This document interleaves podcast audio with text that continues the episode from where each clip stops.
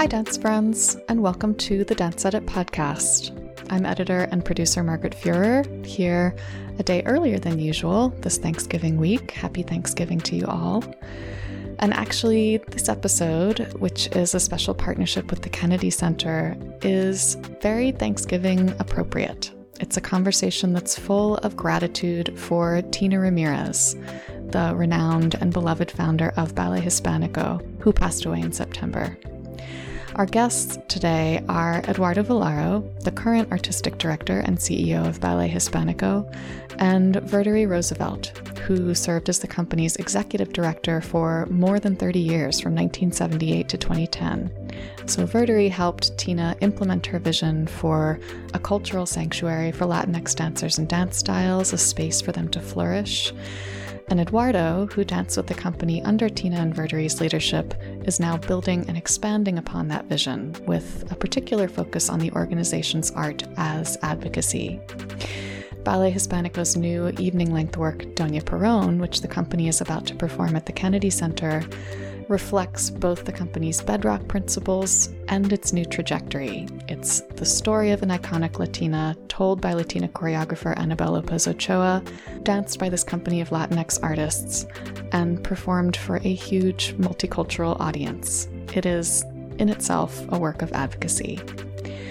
It was such a privilege to hear Eduardo and Verdery, these two very thoughtful, deeply experienced leaders, talk about legacy and diversity and their memories of Tina. Here they are.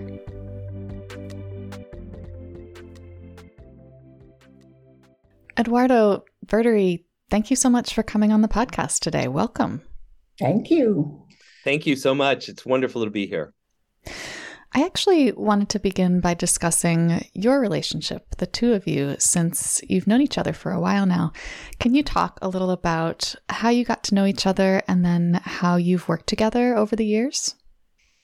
Well, Eduardo um, came into Ballet Hispanico in 1985, perhaps. Yes, that's right. And he was immediately one of the core of dancers that was shaping Ballet Hispanico's future. These aren't things you know when they happen, but this was pretty obvious. And um, the dancers were always very communicative. I, I hoped I, I was the same with them. And it just became, um, they became so important to what we were doing. And so I feel like that created a relationship that I've treasured ever since. I mean, it's, and it has been a very long time.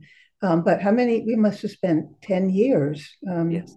maybe more, um, in you know in daily communication and on a lot of times. Um, and Eduardo did more than the company. He was very much involved in education and um, even in training and working with the students um, performing. And so it was a very rich engagement.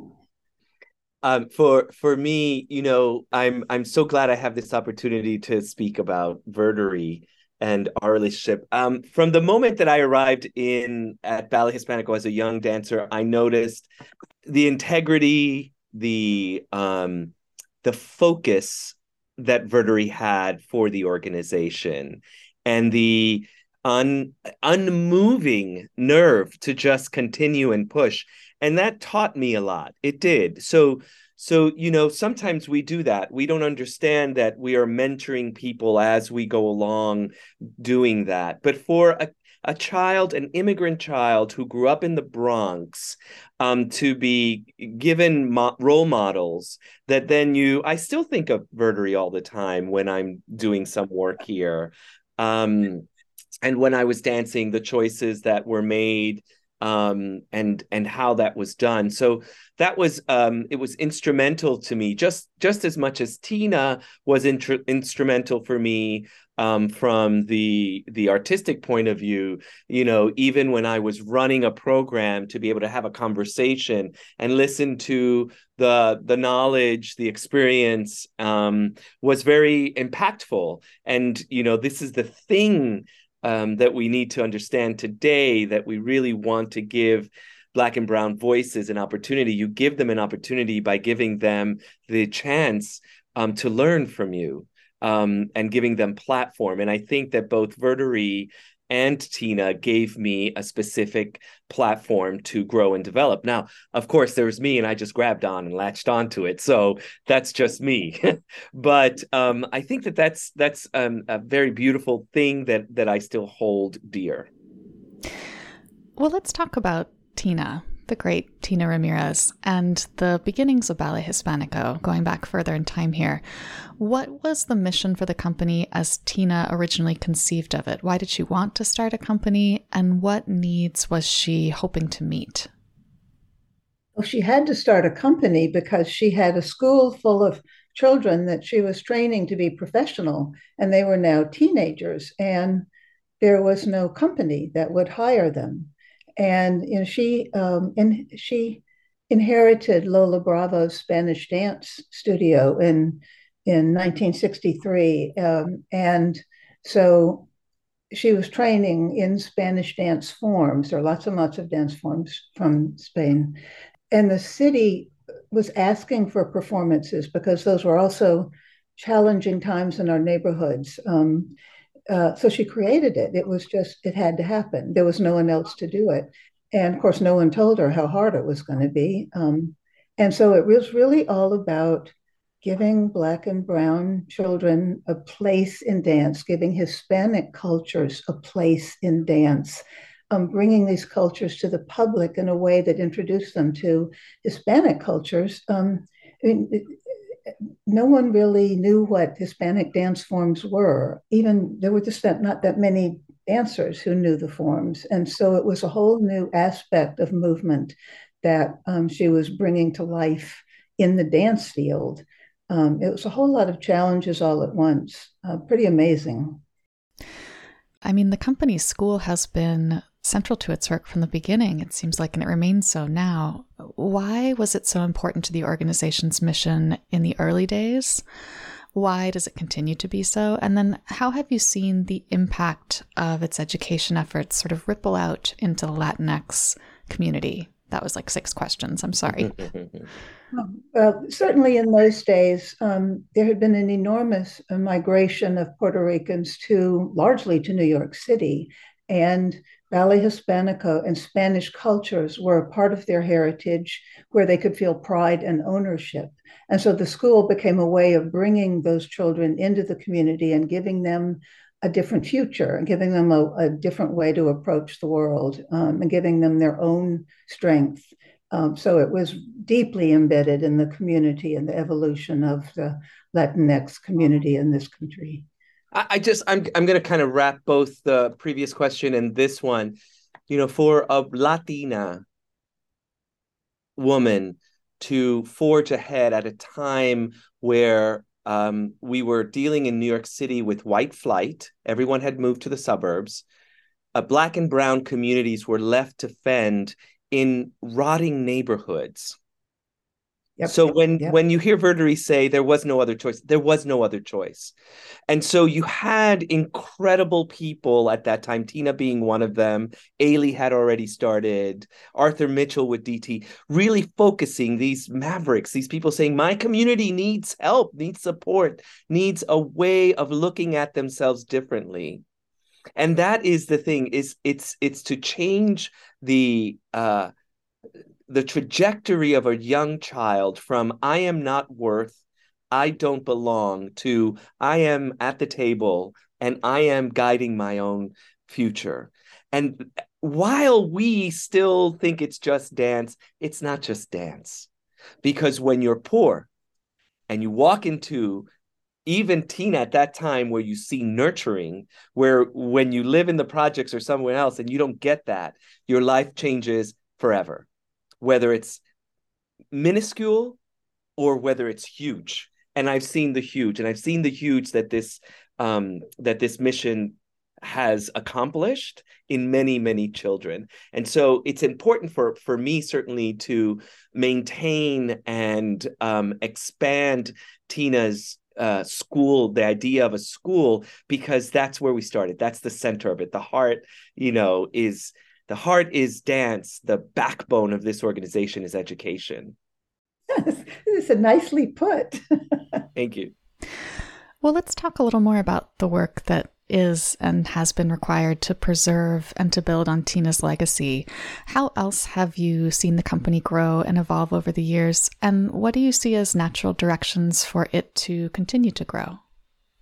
You know, when she started, there were no works by Hispanic choreographers. I mean, there were no Hispanic choreographers. It, there was um, there was this huge void, other than the traditional forms of Spanish dance that had come from Spain. And so she went to friends. She went to Talley Beatty and Geoffrey Holder and um, people who could who understood um, what she was trying to do and could speak to the Hispanic culture and work with students and who were learning, you know, fast, all these different forms of, of dance voices.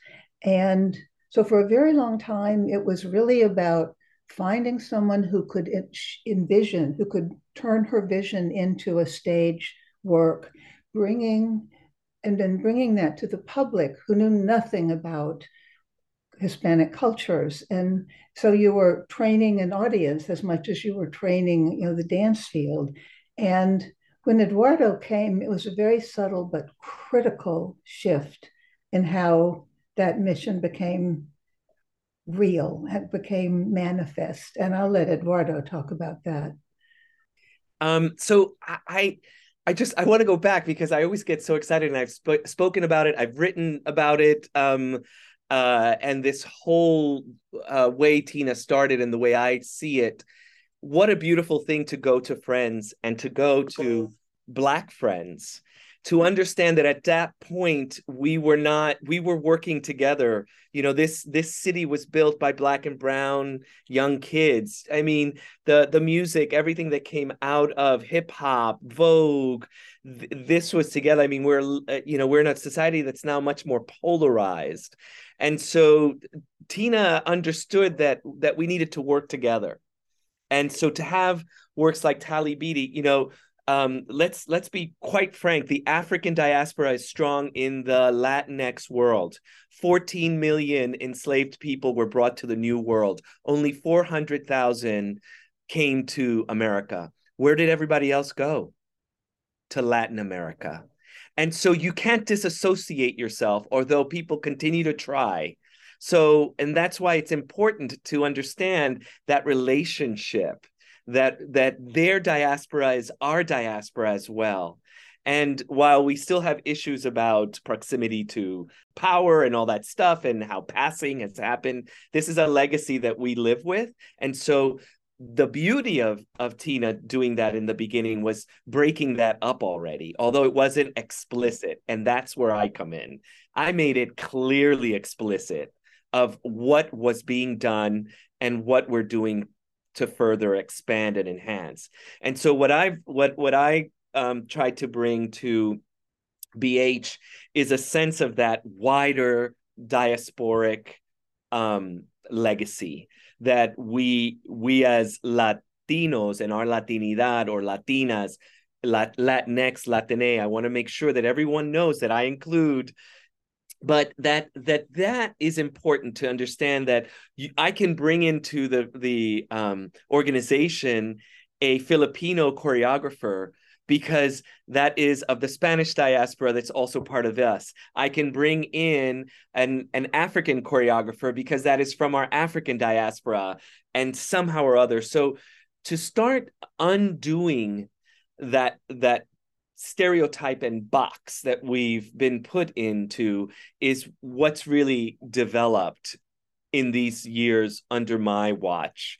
Um, and then also to take back some of the narratives that um, have, you know, been in our in our history for years of who gets to tell our stories um, and why. And so more women telling stories, more choreographers telling stories about Evita or Carmen or or these you know icons that everyone goes, oh, that's Latin, that's the Latino, that's Latina.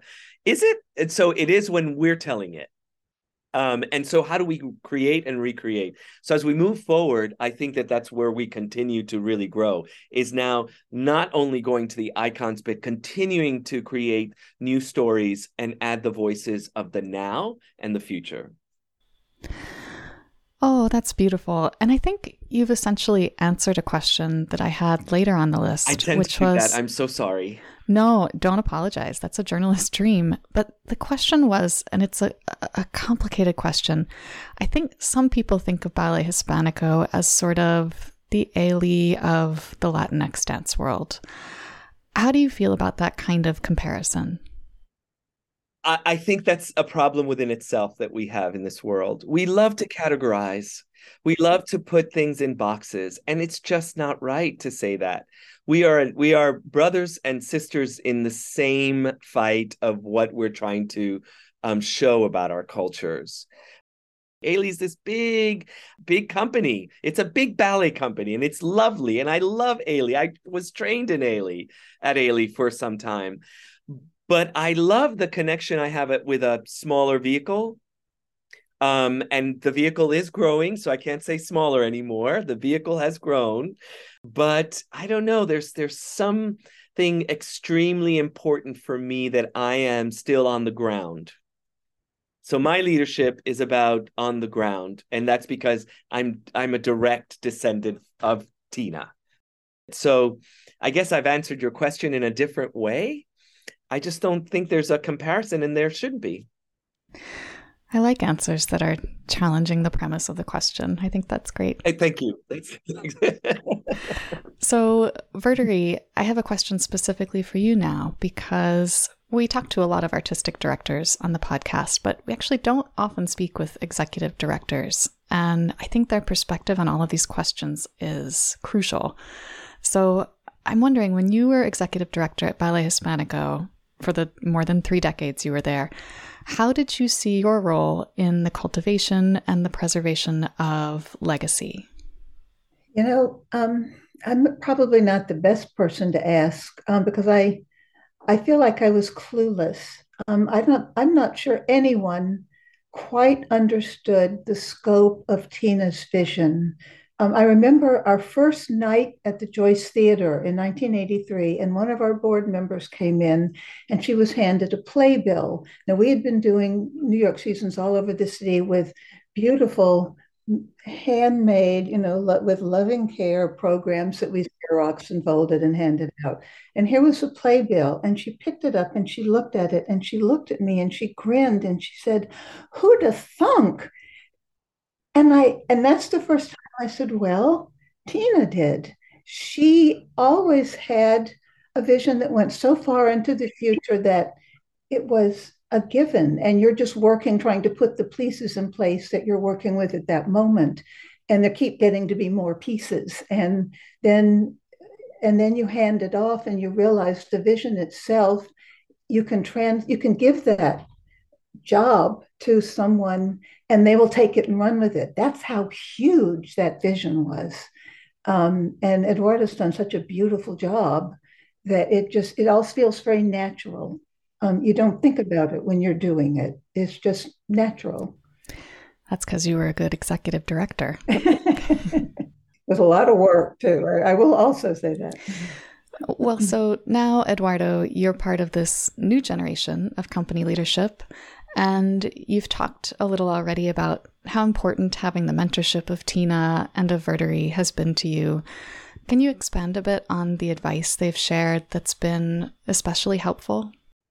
Huh. There's um there there's let's start with Tina. Uh, you know, I I still say a lot of what Tina says said to me that I really thought was important, you know, that really helped dancers understand artistry and artistry as she saw it you know intentionality the intention and focus of preparing for your form. And and and it's like making the decision beforehand and having a plan um, to be on stage. What is that for you?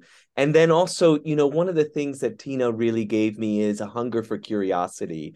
She for some reason felt that i was the i was the dancer that she had to give the New York Times after she had read it. She's like, read it. Um, she would give me articles, she would give me books, and she knew that I loved it, so I just did. I just ate it up. Um, and so she wanted us also to be very thoughtful in how we approached our roles, very theater-like, uh, because she worked in the theater. So she she had approaches of method acting and and things like that. That to this day, you know the dancers say well how did you know that? Well how did and it's like because i had the that experience. I was giving this. I'm giving you these tools. So she really taught me that dance is a passed down knowledge. I, I love laban. I love uh, laban. I love everything that uh, and how to notate. There is nothing like having someone who did the role before you sit down and talk about what you're doing. And whether it's abstract or whether it is narrative and linear, it's the same thing. You are passing down such emotion, strength, hope, and and that's she gave me that. From Verdery, um, it was applying yourself, um, and I said that earlier, and um, the you know understanding that you can't take no for an answer um because i remember i don't know if you remember I, we were doing the the uh, shelter program, and I had to run out and find lunch and breakfast for the kids. I'd never done any fundraising or anything. That's called fundraising. Who knew? And uh, she was like, "Well, go go go check McDonald's. See if they they they they'll do and and I know you can do. Just don't take no for an answer. You can do this." And I did. And McDonald's gave us for two weeks for two programs um, uh, breakfast every morning and then i got a restaurant to give us lunch for kids living in homeless shelters which was remarkable. What we did for those those young people they will never forget. And so that stays with me um, to this day and how i pass that on from both these um, amazing women to the artists that i on a daily basis i remind them who um, Ballet Hispanico is, or my staff, because now we have a bigger staff. Um, you know, what is that? And, you know, it's so funny. We're now talking about an, a new strategic plan. And all of this that we're talking about comes up all the time. Actually, here are some questions that probably also come up during those planning sessions. Uh-oh. So, in Ballet Hispanico's work today, and this is for both of you, how do the two of you see the balance between, on the one hand, nurturing and building the Latinx dance community, and on the other, fostering engagement with and understanding of these dance traditions in the non Latinx community? How did we or how do we now, is what you're saying, right? Uh, I guess it was sort of a bit of both. How you used to, how you do now, where the overlap is, and what the evolution has been. So I think Verdery said it earlier. It was you know that's the thing about immigrant communities that there's no no option to fail. You you have to do it. And that you know we come from that from tina saying seeing oh my god my community. There was no option. We must do it. I'll say that and then follow that up with but once you're here and you're established what we continue to do is just by being and surviving. And that's thanks to the um, structure that Verdery built in order to sustain this organization. Because in sustaining, you are calling attention to everyone how important this mission is, how important the culture is. And so that that's a big that's a big part of that. And then I will follow up that up with then representation matters, as we've we've heard said. And in Ballet Hispanico, we look at representation in this beautiful rainbow of art, whether it's the company um, doing a new work, whether we are nurturing um, new artists, telling their stories, whether it's the school where they're learning indigenous Latin forms, whether they're learning Spanish dance, or or whether it's our cap which is our engagement arm whether we're going into a community or a um, a school and teaching non latinx people the the value the love the care the beauty that is in this. That is kind of like a beautiful rainbow or a fan when you open it up and that's how we sustain that. We're looking at it across organizationally. We can serve all these purposes um, to have people who are both latinx and not latinx come in and explore and have a cultural dialogue And once you've been engaged with Ballet Hispanico in whatever role, you're going to carry that forward with you. I can't tell you how many people of every age, color, size. Um, if you mention Ballet Hispanico, suddenly you you are in a community immediately um, because you are part of, of coming through Ballet Hispanico. And I'm so proud of that. It's one of those things that fills my life with joy. And you, you keep it in your life because it, it brings such value to the world and, um, and you treasure it. I wanted to talk a little about advocacy too, because, well, artists have always been advocates. It does seem like the intersections between artistry and advocacy have become more evident and, and more frequent recently. But how has advocacy informed Ballet Hispanico's work from the beginning? Verdery, maybe you can speak to that. And then how does it continue to inform the organization's work now? You know, it wasn't easy um, in those early days. Um, trying to get the attention of, of donors, for example. Sometimes I think it was my name that opened the door to actually get a meeting with someone, um, which is a terrible thing to say. But of course, once Tina got in, they would ask a question and she would stand up and dance the answer. I mean, how can you resist that? Um, I think the world has gotten a little better. I won't say it's gotten a lot better because it hasn't, but I think you just you, you you can't take no for an answer. It's you know you keep pushing. So I'll let Eduardo deal. I mean, Eduardo is now like all over the world um, a representative of Ballet Hispanico and of Latinx cultures and and the future. Oh, thanks, Verdery. You know, I just want to uplift and embrace your allyship and how I mean what you said is is is so important for today that you recognize something like yeah. well they were listening to me first and then that you gave that platform to Tina that's that's to me gold magic and I think it's such an example for for the world so thank you you're quite welcome. Advocacy is interesting to me. There's so many aspects of advocacy um, but I'll I'll just put it right now. Thought leadership is very important for me and for this organization. And as we move forward, there is an aspect of that in everything we do, and that is the advocacy and how we're putting our voices to also um, uh, deconstruct um, old ways of thinking of Latinx dance um, and reconstruct a new way of speaking and of sharing that. Um, it's not over as as Verdery said. There's some things that are much better. We tend to live in a bubble in New York City, and until you go out there, and and you face even more microaggressions, yeah. or macro sometimes, you don't understand that there's still a lot of work to do.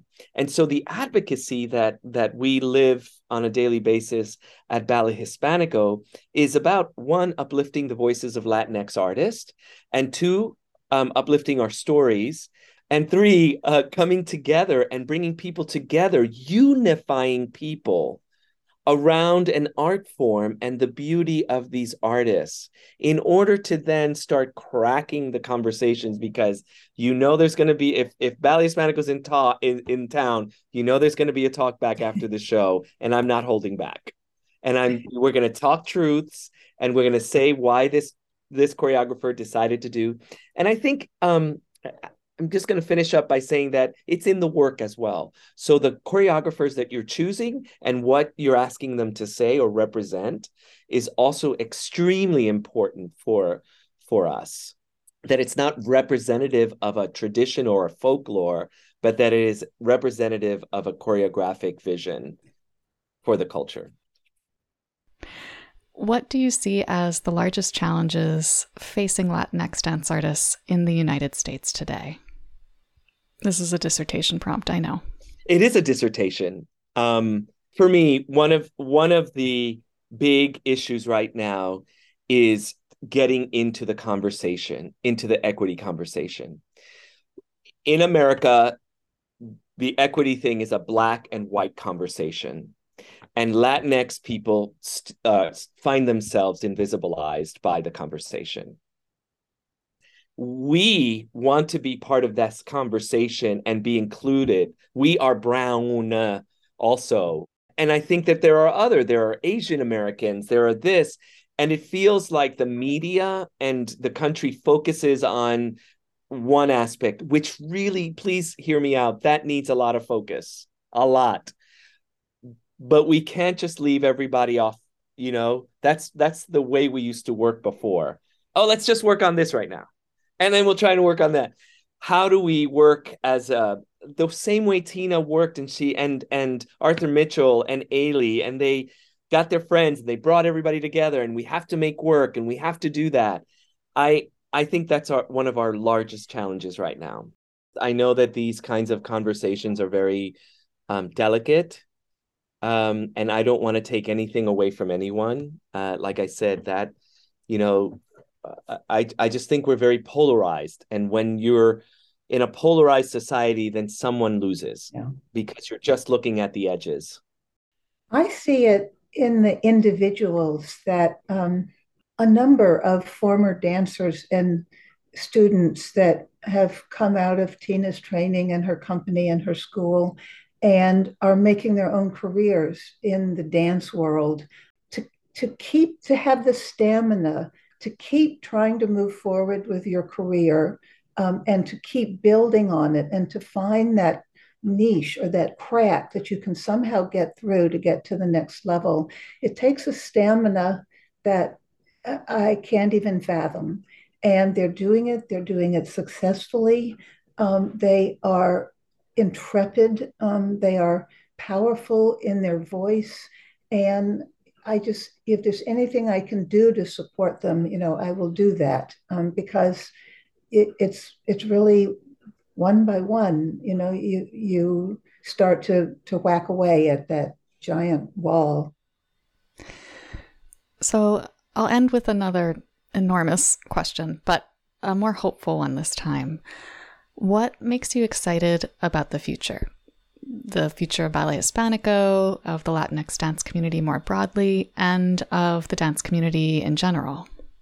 Oh, I have to speak first. I, you know, what brings me hope and excitement is just simply going to see what Ballet Hispanico is doing. Um, to, to go to to go to their first presented engagement at you know or doing the New York season, and the house is packed and the piece is phenomenal. And the dancers are completely off the charts amazing. And the piece finishes and you're in tears and the whole house is standing and cheering. And you just say oh this this this you know we've gotten here. And then that who'd thunk? And then and then you just know that eduardo is taking it forward. Um, and you, i have such confidence in that. And then to go to the the open house and see these children, some of them are wearing dance costumes that were created. I won't even want to go back how far.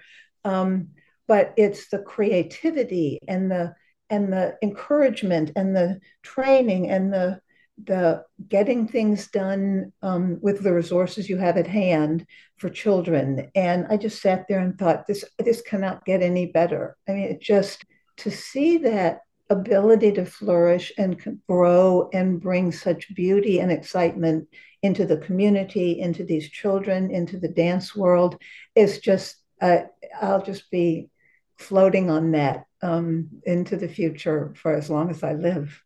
That's beautiful. It's the real thing. Thank you, Verdery. For me, what excites me about the future of Ballet Hispanico is um, that that we've laid all of us i mean verdery myself we've laid some really strong foundations on you know tina's vision. Um and uh, you know it's going to be here for a long time. Uh and that that is an exciting thing. The other exciting thing is i'm while i have issues with these new generations these new kids as i say to them about dance and artistry i am so moved by the way they're galvanized and how they take on things. And when i tell them we're an advocate they they're like i'm in i'm what's the advocacy we're, doing today? That they're not afraid, that they walk in with me into incarcerated spaces to teach dance, that this new generation is not scared of advocacy, of um, self care, and of also identity, self identity, realizing who they are and are not afraid to say, This is who I am. And it just wells my heart when a dancer says, I chose to be in this company because this company represents who I am. This is a mirror that I hold up to myself on a daily basis. And that's that's why I know what what we've what was started here, the values that continue to live here and that are moving on even stronger into the future. Oh, that's kind of a great place to end. Eduardo and Verdery, thank you so much for making the time. I know your schedules are totally bananas, so I really appreciate it. And thank you for all the important work you're doing in the field. Well, thank you. Thank you. Yeah.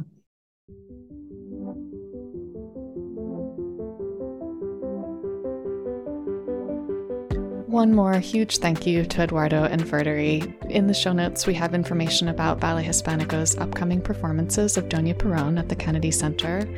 The company will be there from November 30th to December 3rd.